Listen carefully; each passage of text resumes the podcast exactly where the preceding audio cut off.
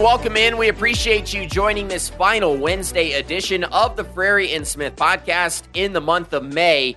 We're excited to talk some more Sunbelt football today, but before we do, if you haven't had a chance to listen to our sit down interview with South Alabama Athletic Director Joel Erdmann, where we talked to him about the new CFP playoff model and how that's going to affect the Sunbelt, as well as so much more, you're definitely going to want to make that a priority this coming week. Today, though, on episode 83 of the show, we'll be continuing our position previews ahead of the 2023 season. We've already released our quarterback and running back rankings over the past several weeks. We saw Grayson McCall take the number one spot for the quarterbacks. Frank Gore took it for the running backs. But on today's episode, we're diving deep into the loaded wide receiver position in the Sun Belt heading into this year. Kaiden, last year we spent so much time talking about who would kind of take on that wide receiver belt as that top dog in the conference. We saw Ali Jennings kind of become that.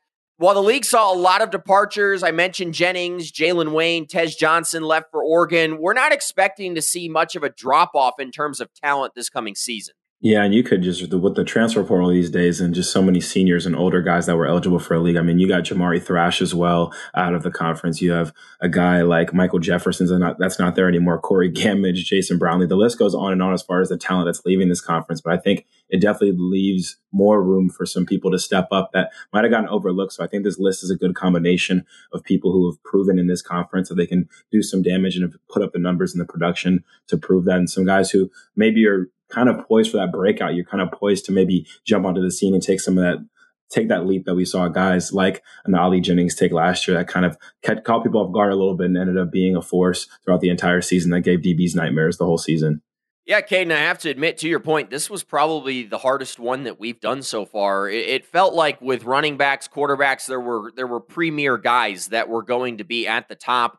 Uh, I know you and I, as we talk through these, we tend to prioritize guys who've actually done it in this conference before over guys who are maybe transferring in uh, with resumes. So this one's going to be fun. But well, as we promised, uh, we'll be ranking our top 10 wide receivers in the Sun Belt in this episode. Let's not waste any more time. It's time to jump right into today's topic.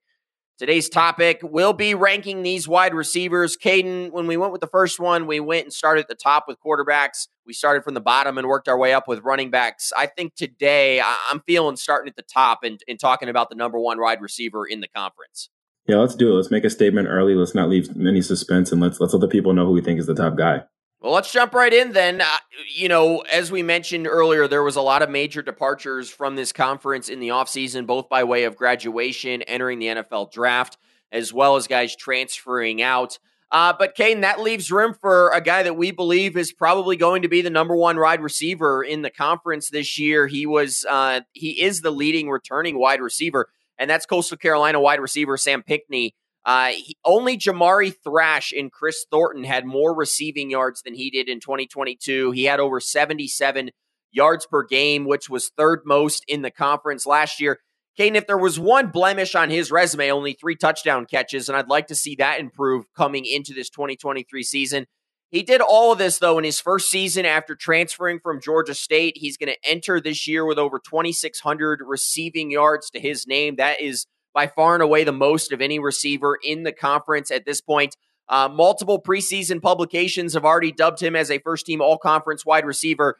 And Kaiden playing with a healthy Grayson McCall in a system that ex- that is expected to be more pass heavy, I don't doubt that he could be a first team all conference player this year.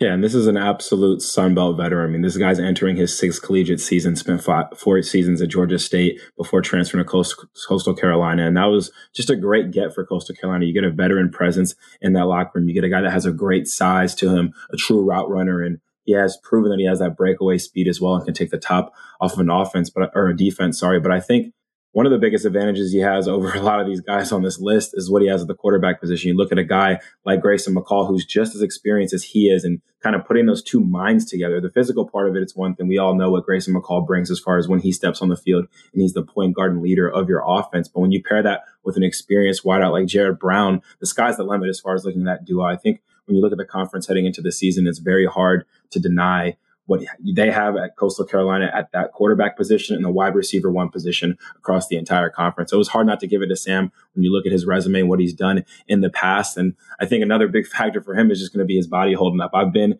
in that sixth year and I know guys who have been in that sixth year and it's not easy. So as long as he can stay healthy and maintain and continue to play at a high level with that high level quarterback and the new offense, I think the sky's the limit for him. And I think him being able to keep this spot and solidify that top spot would kind of be a lock, I think, heading into the season, barring something we've probably never seen from another receiver or another quarterback tandem heading into the year.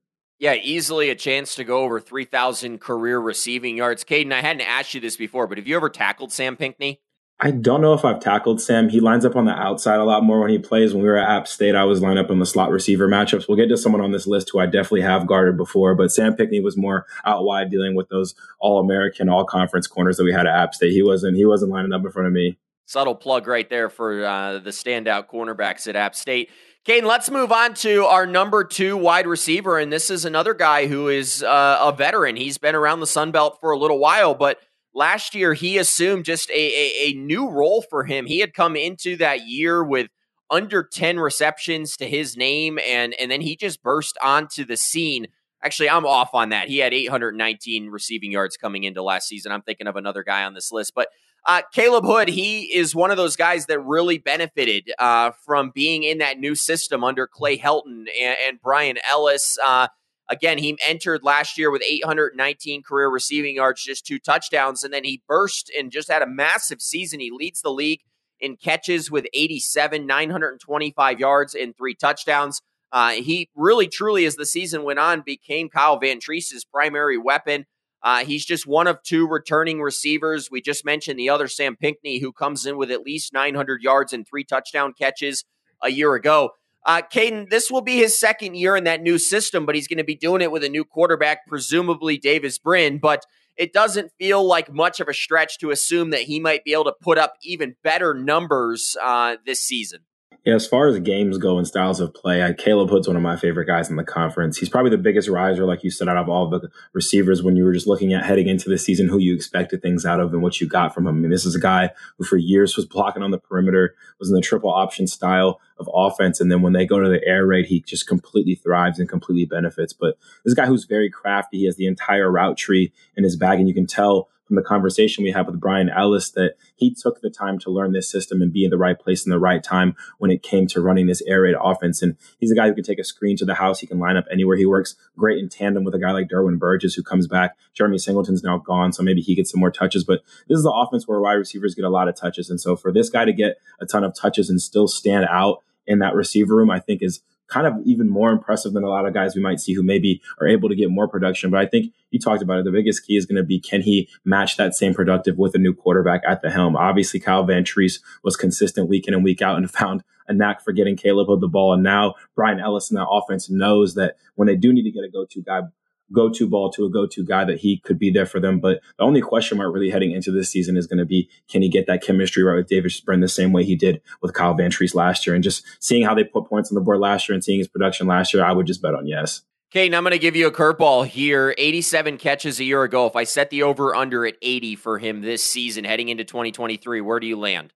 Hmm, that's a tough one, but I think you have to go over just because you haven't seen what they're bringing in. We obviously talked about the transfers that they're bringing in. That's some exciting stuff. But as far as production goes, they know that this guy, when they give him the ball, that he helps them win. And we as fans don't know if the other guys on this team that they've brought in can match that production. So I would I'd bank on him getting another 80 reception season. And I think another reason to kind of double down on that is just because they spread the ball out so much. He's going to be hard to target. We'll talk about some guys on this list later who are maybe one of the only standout receivers on their team that get a little bit more defensive attention. But with this Georgia Southern team, they throw the ball to everybody. So you can't really single out and hone in on one guy. So I would, I'd bank on Khaleb Hood, I'd say, going over 80 receptions heading into the season.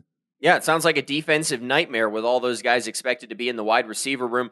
Kaiden, let's move on to the guy who did only have two catches coming into uh, last season before breaking out, and that is South Alabama wide receiver Devin Voisin. He checks in at number three on this list. Kaiden, this could be controversial a little bit. He's not a flashy guy, but he did put up some big numbers down the end of the season. And by the end of the year, he was South Alabama's number one wide receiver in terms of statistics. Uh, it was the best season of his career. He was a true breakout performer, uh, and arguably, as I mentioned, became their number one wide receiver in a room that also shared with Jalen Wayne, who was drafted, Caullin Lacy, who I will give you a spoiler, is going to be on this list a little bit later on. Um, he finished his redshirt junior year with 871 yards and five touchdown catches. Uh, he became Carter Bradley's preferred target down the stretch, Kaiden. Five 90 plus yard receiving games, including that monster game in the bowl game where he had 11 catches, 153 yards, and a touchdown in that loss to Western Kentucky. Kaiden, here's what has me really excited about Voisin and why I think he can even further elevate his game. He's going to be working with Carter Bradley for a second season, and I could very easily seeing those numbers that were already very good taking another leap forward.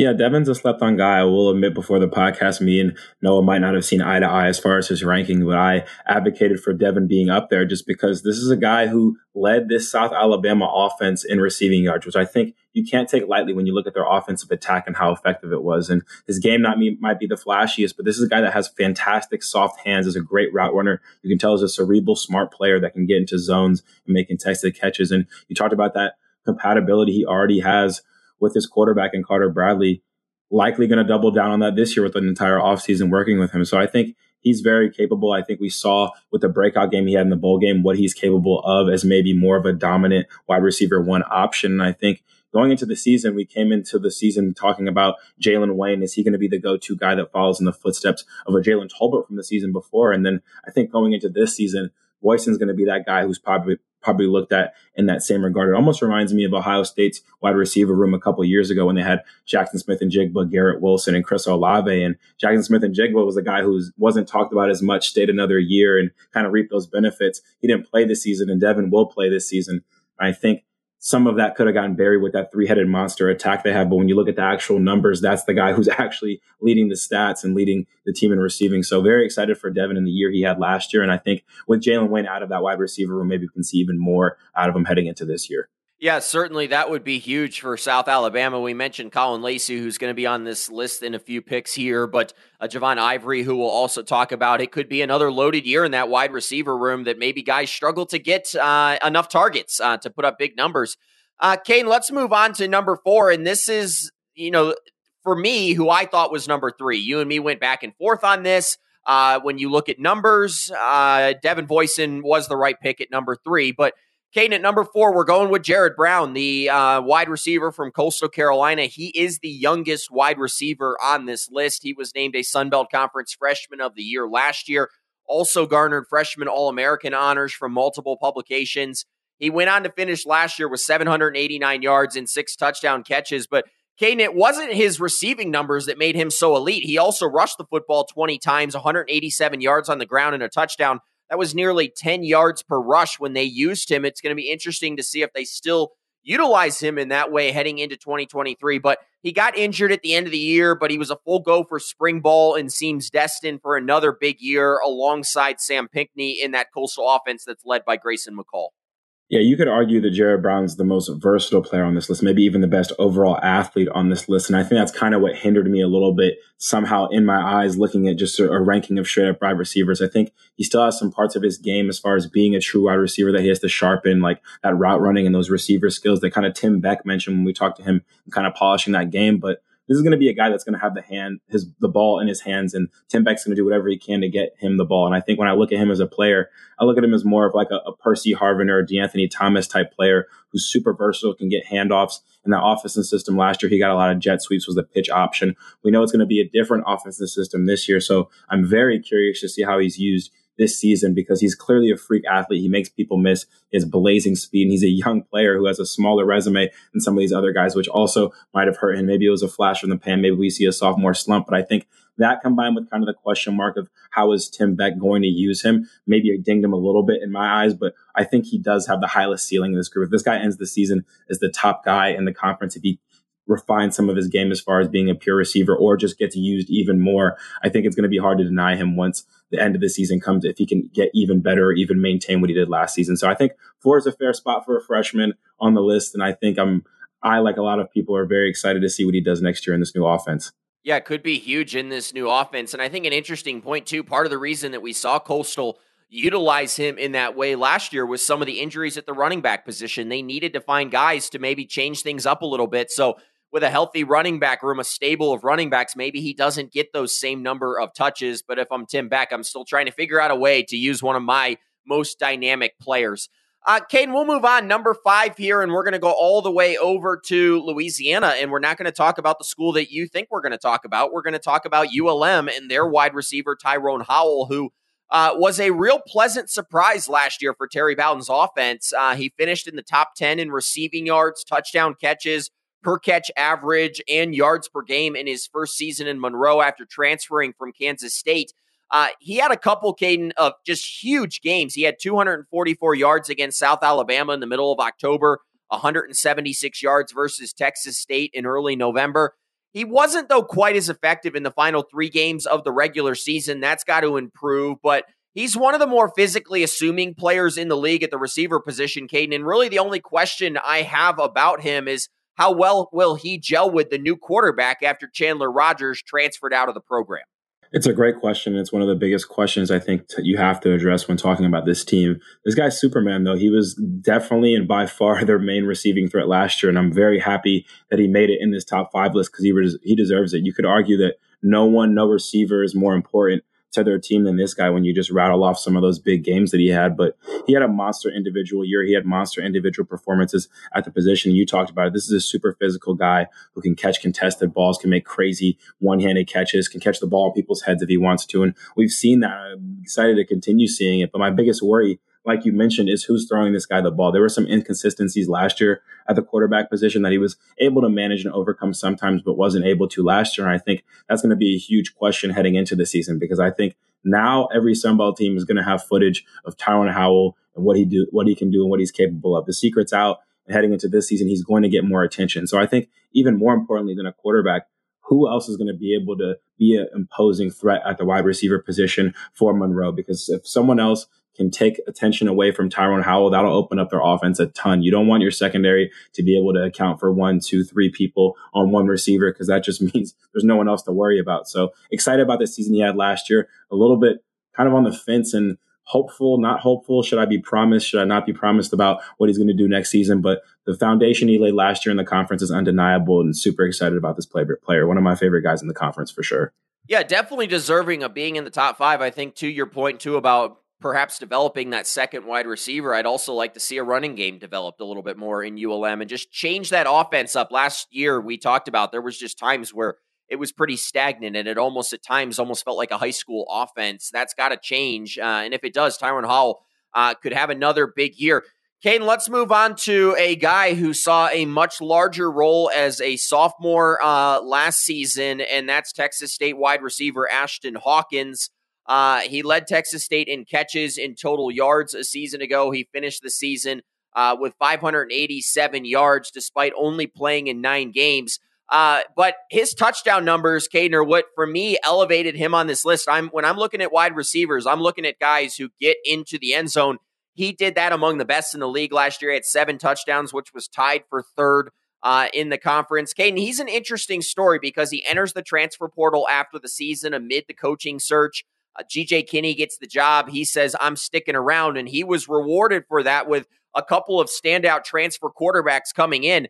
In this new electric offensive system, Hawkins, who was one of the best slot guys in the league last year, seems destined for some big time numbers in 2023. Yeah, you talked about it. This guy has an absolute knack for finding the end zone. I mean, he gets behind defenses. He does that with ease, and he has that smaller frame that you're starting to see more and more across all of football in that slot receiver position that just makes it very hard to touch a guy, very hard to guard a guy. And he's going to be a tough matchup for just about everyone he lines up across from in the slot with all that space. And him coming back out of the transfer portal is a great sign. We talked about with Tyrone Howell, what's he going to get out of the quarterback position? What's he going to get out of his offense? We know that this offense is going to have a priority on throwing the ball, airing things out, and picking up the tempo. So you have to think Ashton Hawkins, if he can put a full healthy season together, will be even more of a beneficiary of that system than he was last year. And I think this is a guy that Kev Chardello, I believe, when we talked about in the offseason earlier, was pretty high on this offseason as well. And I think a great, just small nugget to hang your hat on if you're doubting this guy being on this list or being this high on the list is the absolute monster game he had against Baylor, a team that this Texas State team is playing again this season, their only Power Five opponent or yeah, Power Five opponent they had last season, and he goes for thir- 13 catches, 114 yards, and a touchdown. So if this guy can, if this guy can make that kind of stuff happen at the Power Five level or against Power Five competition with a school like Barrow, I think Baylor, I think the sky is the limit for him heading into this season as one of those premier slot receivers in this conference. Yeah, he could definitely have a big year, Kaiden. And I mentioned too the uh, the quarterback position, and I'm just going to get your comment on this quickly. We have not talked about this on the pod. We had assumed that Malik Hornsby was going to be the starter, and then we saw announced about two weeks ago that TJ Finley's coming in. Is there suddenly a quarterback competition taking place in San Marcos? There definitely is. It was a very interesting move seeing TJ Finley, a very another SEC athlete coming to play quarterback, but a very different kind of athlete. TJ Finley's more of a, a bigger body, has some mobility to him, but doesn't have that blazing speed that we've been talking about so covetedly about with when we're talking about Malik Hornsby. So I think this only helps Ashton Hawkins even more. He went from having um, Layne Hatcher throwing him the ball to having two SEC quarterbacks having to battle to throw him the ball. So I think it'll only bring kind of the cream of the crop rising to the top in this quarterback room heading into the season that kind of only made me even more excited about who could potentially be this Texas State quarterback heading into the season.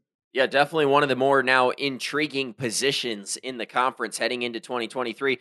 Kaiden, let's keep marching on here as we get to number seven on our list. And I teased another South Alabama wide receiver being on this list. This is where he lands, and it's Caullin Lacy, uh, who lands at number seven heading into this season. He was a huge part of that three headed monster at wide receiver for South Alabama last year. He finished the year with 816 yards and six touchdown catches in 13 games. He also served as the team's primary punt returner, so that gives him a little bit of extra credibility in my mind on this list. Uh, he's going to enter this year with 1,205 receiving yards, six touchdowns in his career. Kaiden, you talked about it earlier when you talked about Devin Voisin. South Alabama has shown the ability to develop top wide receivers. We've seen guys like Jalen Wayne and Jalen Tolbert both be drafted in the last two years. And Lacy might be the next guy in that list if he can put together a strong junior campaign. Much like Devin Voisin, though, who we talked about earlier, Kaiden, I feel like he's going to only benefit from a full offseason with Carter Bradley as well. He definitely will. And he was really the kind of the change up pitch of this receiver room that was a three headed monster last season. He was the guy who actually led this room in catches last year. He ended up being kind of that safety blanket for Carter Bradley when it was third and short, need to get a go to ball. He knew he could rely on Caullin Lacy in the slot to get open, find his spot in the zone, sit there and almost always makes something happen after the catch as well. You talked about him being a shifty punt returner as well. When he has the ball in his hands, he's another guy who can take a bubble screen to the house. He can make people miss on the second and third level. He's extremely twitchy. He's a little bit shorter and stockier than some of his counterparts in that room, but I think he just uses it all to his advantage and he plays very big for his size. He has the speed. He can make people miss, like I talked about before. He's not who you want to see in the slot. And he's a guy where if you get the ball in his hands immediately, everyone's ears go up on the defense and they know this might take one or more people to get there just because he might make someone miss. So I'm very excited about Caullin Lacy this season. I think he has the potential to have another breakout year. And I think being another year in this system, like we talked about before with Carter Bradley, is only going to help this wide receiver unit that was already so dominant last year. And he was a big part of it. Kaiden, is it crazy to think that South Alabama could have two top five wide receivers heading into this year? It's not at all. I think you looked at the way they were able to get their guys touches. It's really impressive that some of their numbers are kind of up to par, close to what Georgia Southern was able to do, but they ran the ball a lot much more featuring La'Damian Webb in their offense. So to me, this offense couldn't do any wrong in my eyes last year. And I think with another year of continuity, it's not ridiculous to say that at all. I think they'll be able to do it again. Probably, I think I would, I'd bet more, and we'll talk a little bit later. I'd bet more that they might even have a three headed monster again heading into the season versus losing Jalen Wayne and having to rely more on two guys. But even if there's another one added to the fold, I think this is just an extremely productive room. And you talked about it. Kudos to their coach for developing them. Man, look at you giving a little teaser right there of later parts of this episode. But Kaiden, we'll move on to our number eight pick here. And this is the reason that I have you as the old head on the podcast because we're going to be talking about a, a guy that you have played against uh, in your career. Uh, at number eight here, we've got Corey Rucker checking in. Rucker is back after spending last season at South Carolina. He had spent the previous two seasons in Arkansas State, a rare retransfer back to the school that you were at. Um, in his two years, though, at Arkansas State, 75 catches, 1,279 receiving yards. He had 14 touchdowns, including nine touchdown catches during that 2021 season.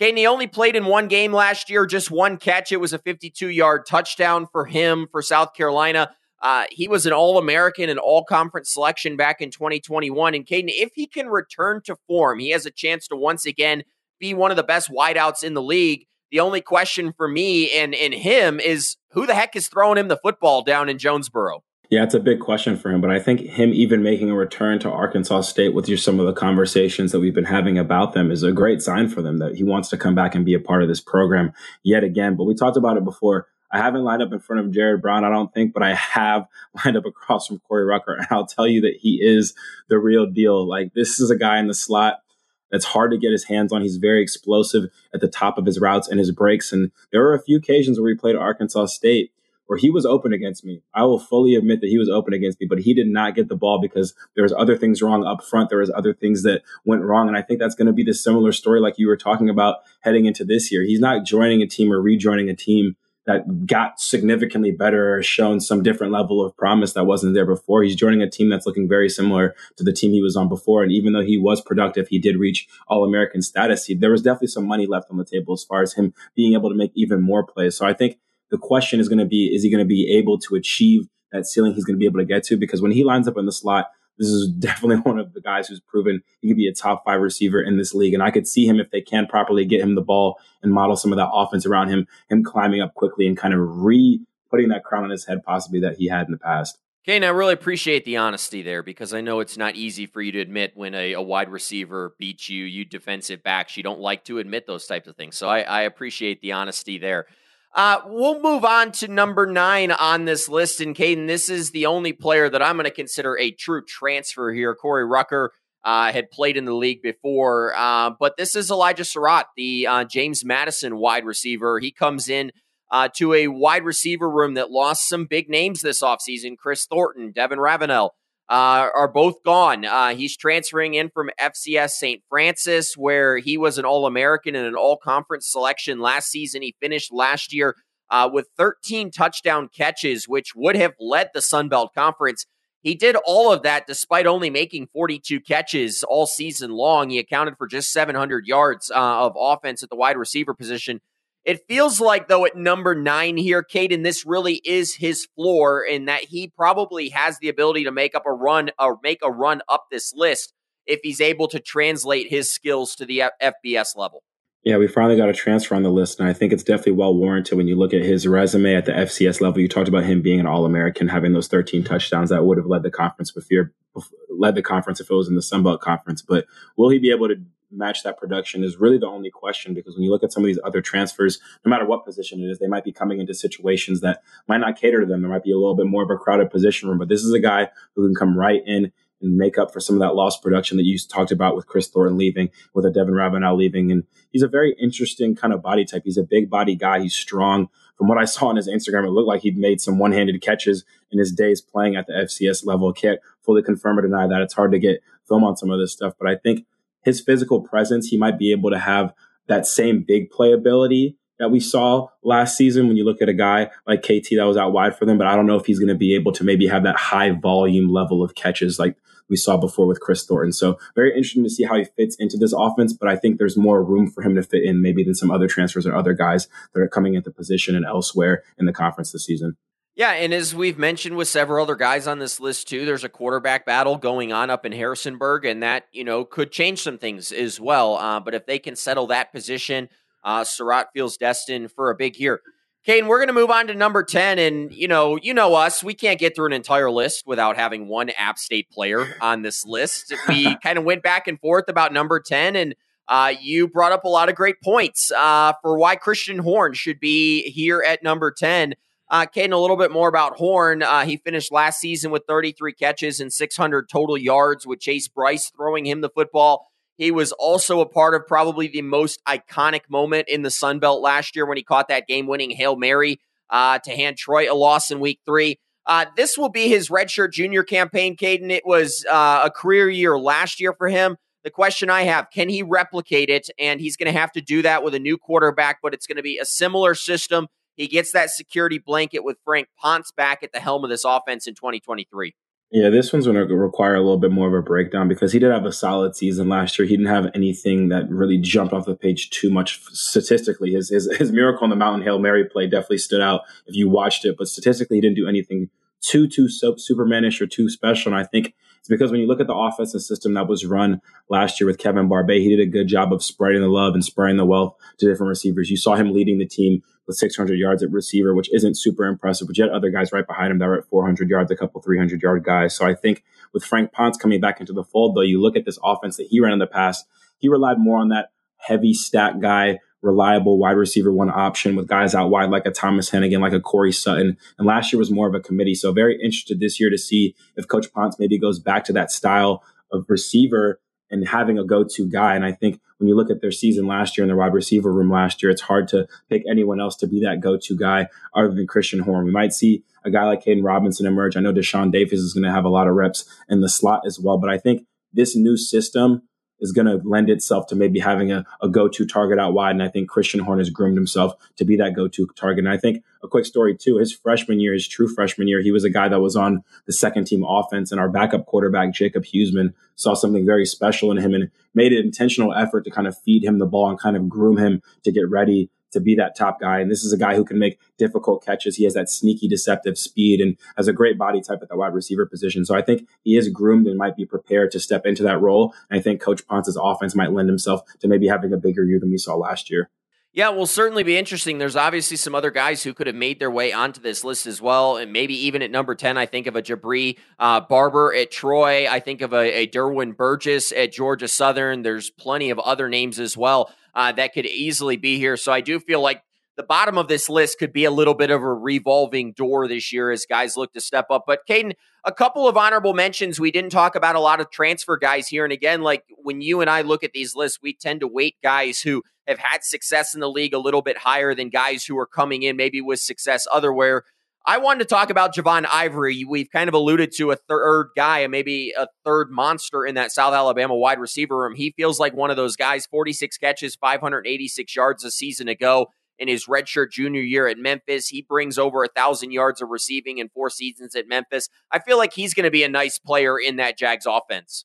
He definitely can be. He's very versatile. He has that 6'2, 180 pound frame that kind of allows him to light up on the inside and the outside, which I think is going to be very helpful with him entering this receiver room that kind of has some top dogs established. So maybe he'll be able to kind of just fit in and be a little bit of a chameleon in that role. But this is a guy that eats cushion up. He's great at creating space and he's a great wide receiver that proved that he can do it at a school like Memphis that's had success. But I think him missing the list is more so a product of like we talked about. That's a crowded room already. Will be, will be interesting to see if it's a two headed monster next year, or three headed monster at the wide receiver position. But definitely have high hopes for Javon Ivory. And I think him stepping into this wide receiver room can only help it be as more stacked as it was before. Maybe the production won't match that, match that, but I think this team and this wide receiver room getting even more dangerous through the transfer portal is just a nightmare for any other defensive backfield.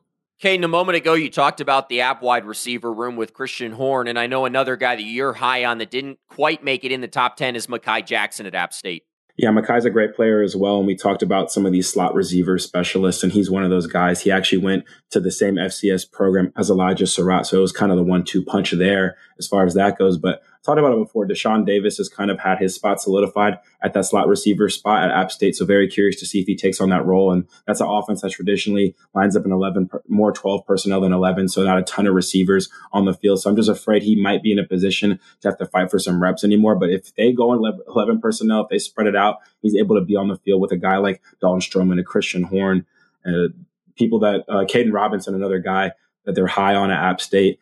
Would be excited to see what he can do, but I think as far as fit goes and then being able to get him in that receiver room, I'm going to be very intrigued to see how to how to utilize not only him but just the rest of some of the weapons we're kind of a little bit more familiar with as well. Yeah, definitely will be interesting. Kaiden, we're going to go rapid fire here just real quick. I'm going off script on you. Uh, we just talked about this list. In your mind, how many 1,000 yard wide receivers will we see in the conference this year? Whew, that's a good question. I think in this conference, last season, I believe we had two or three. We had a Jamari Thrash was up there and he's out of the he's out of the league. And I think looking at some of these guys that are kind of we talked about the guys that are departed, it kind of leaves room for maybe some guys. Is there is there a Southern Miss, a thousand yard receiver that's maybe in the works? Is there a guy at Georgia State who might be able to fill that role? Is there a guy at Old Dominion? There's some schools we didn't mention here who might be able to highlight a thousand yard receiver. So I'm going to give one of those schools, maybe someone on the list, a dark horse that we don't have on the list. I'm going to give one of those thousand yard receiver spots to that person, and then maybe two for some other people on this list. I could see Khaleb Hood going, going for a thousand. I could see Voisin getting a bigger role. So I'll go with three And I'll go even more specific, two on this list, and maybe a dark horse candidate that we don't see coming at one of these schools who might be able to get more balls and get more reps than some other guys. Yeah, perhaps maybe a Ty Mims, a Jakarius Caston at Southern Miss. I think if I had to pick, I'm going with four. Uh, I think we would have had three easily last year had Ali Jennings not gotten hurt at the end of the season. So I think four's uh, a safe number. Kane, one final question here. If there was a guy on our list of 10 that you think is going to have the most touchdown catches next year, who's that guy for you? Oh, touchdown catches alone is a tough one. I think that I have to go with Jared Brown just because of his versatility. If he just has the ball in his hands, if he's able to get some more of those handoffs, if Tim Beck is as high as he says he is on him and trying to get his players in that system, he talked about it as one of his main philosophies, just getting the guys that he needs to get the ball to and space the ball. This coastal offense has always been cooking and hopefully it keeps cooking this year. And I think Jared Brown's a guy who can maybe, if you combine some of maybe his other touchdowns along with his receiving touchdowns, I might be cheating your game that you asked a little bit. But I think if we're just talking pure touchdowns, have to go with Jared Brown just for the weapon he is and the versatility he provides. Hey, I'm going with Caullin Lacy here. Think he's going to have a huge year this year. Could he get to eight touchdowns, maybe nine, even 10? Uh, with Carter Bradley throwing him the football. But uh, that's who I'm picking there. Well, Kane, this has been a lot of fun. Again, this was probably one of the more challenging lists to go down through just because of the quantity of really talented wide receivers in the league. Uh, that's going to do it for this episode of the Frary and Smith podcast. Thanks for continuing to support the show throughout the offseason. We're excited to continue interacting with you throughout the rest of the offseason.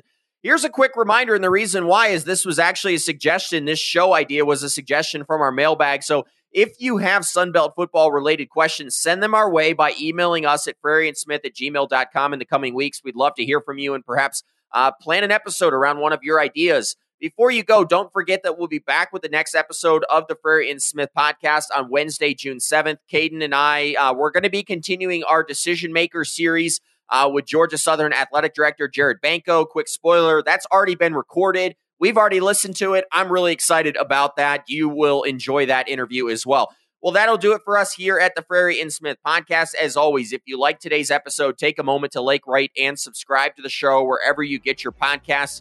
It continues to help us and the show out. We're going to continue bringing you some great content about the Sun Belt throughout the remainder of the offseason. So for Kaiden Smith, Richmond Weaver, and Brett Jemis, I'm Noah Frary. Thanks for joining us today. Well, that's goodbye for now. We'll talk to you again soon.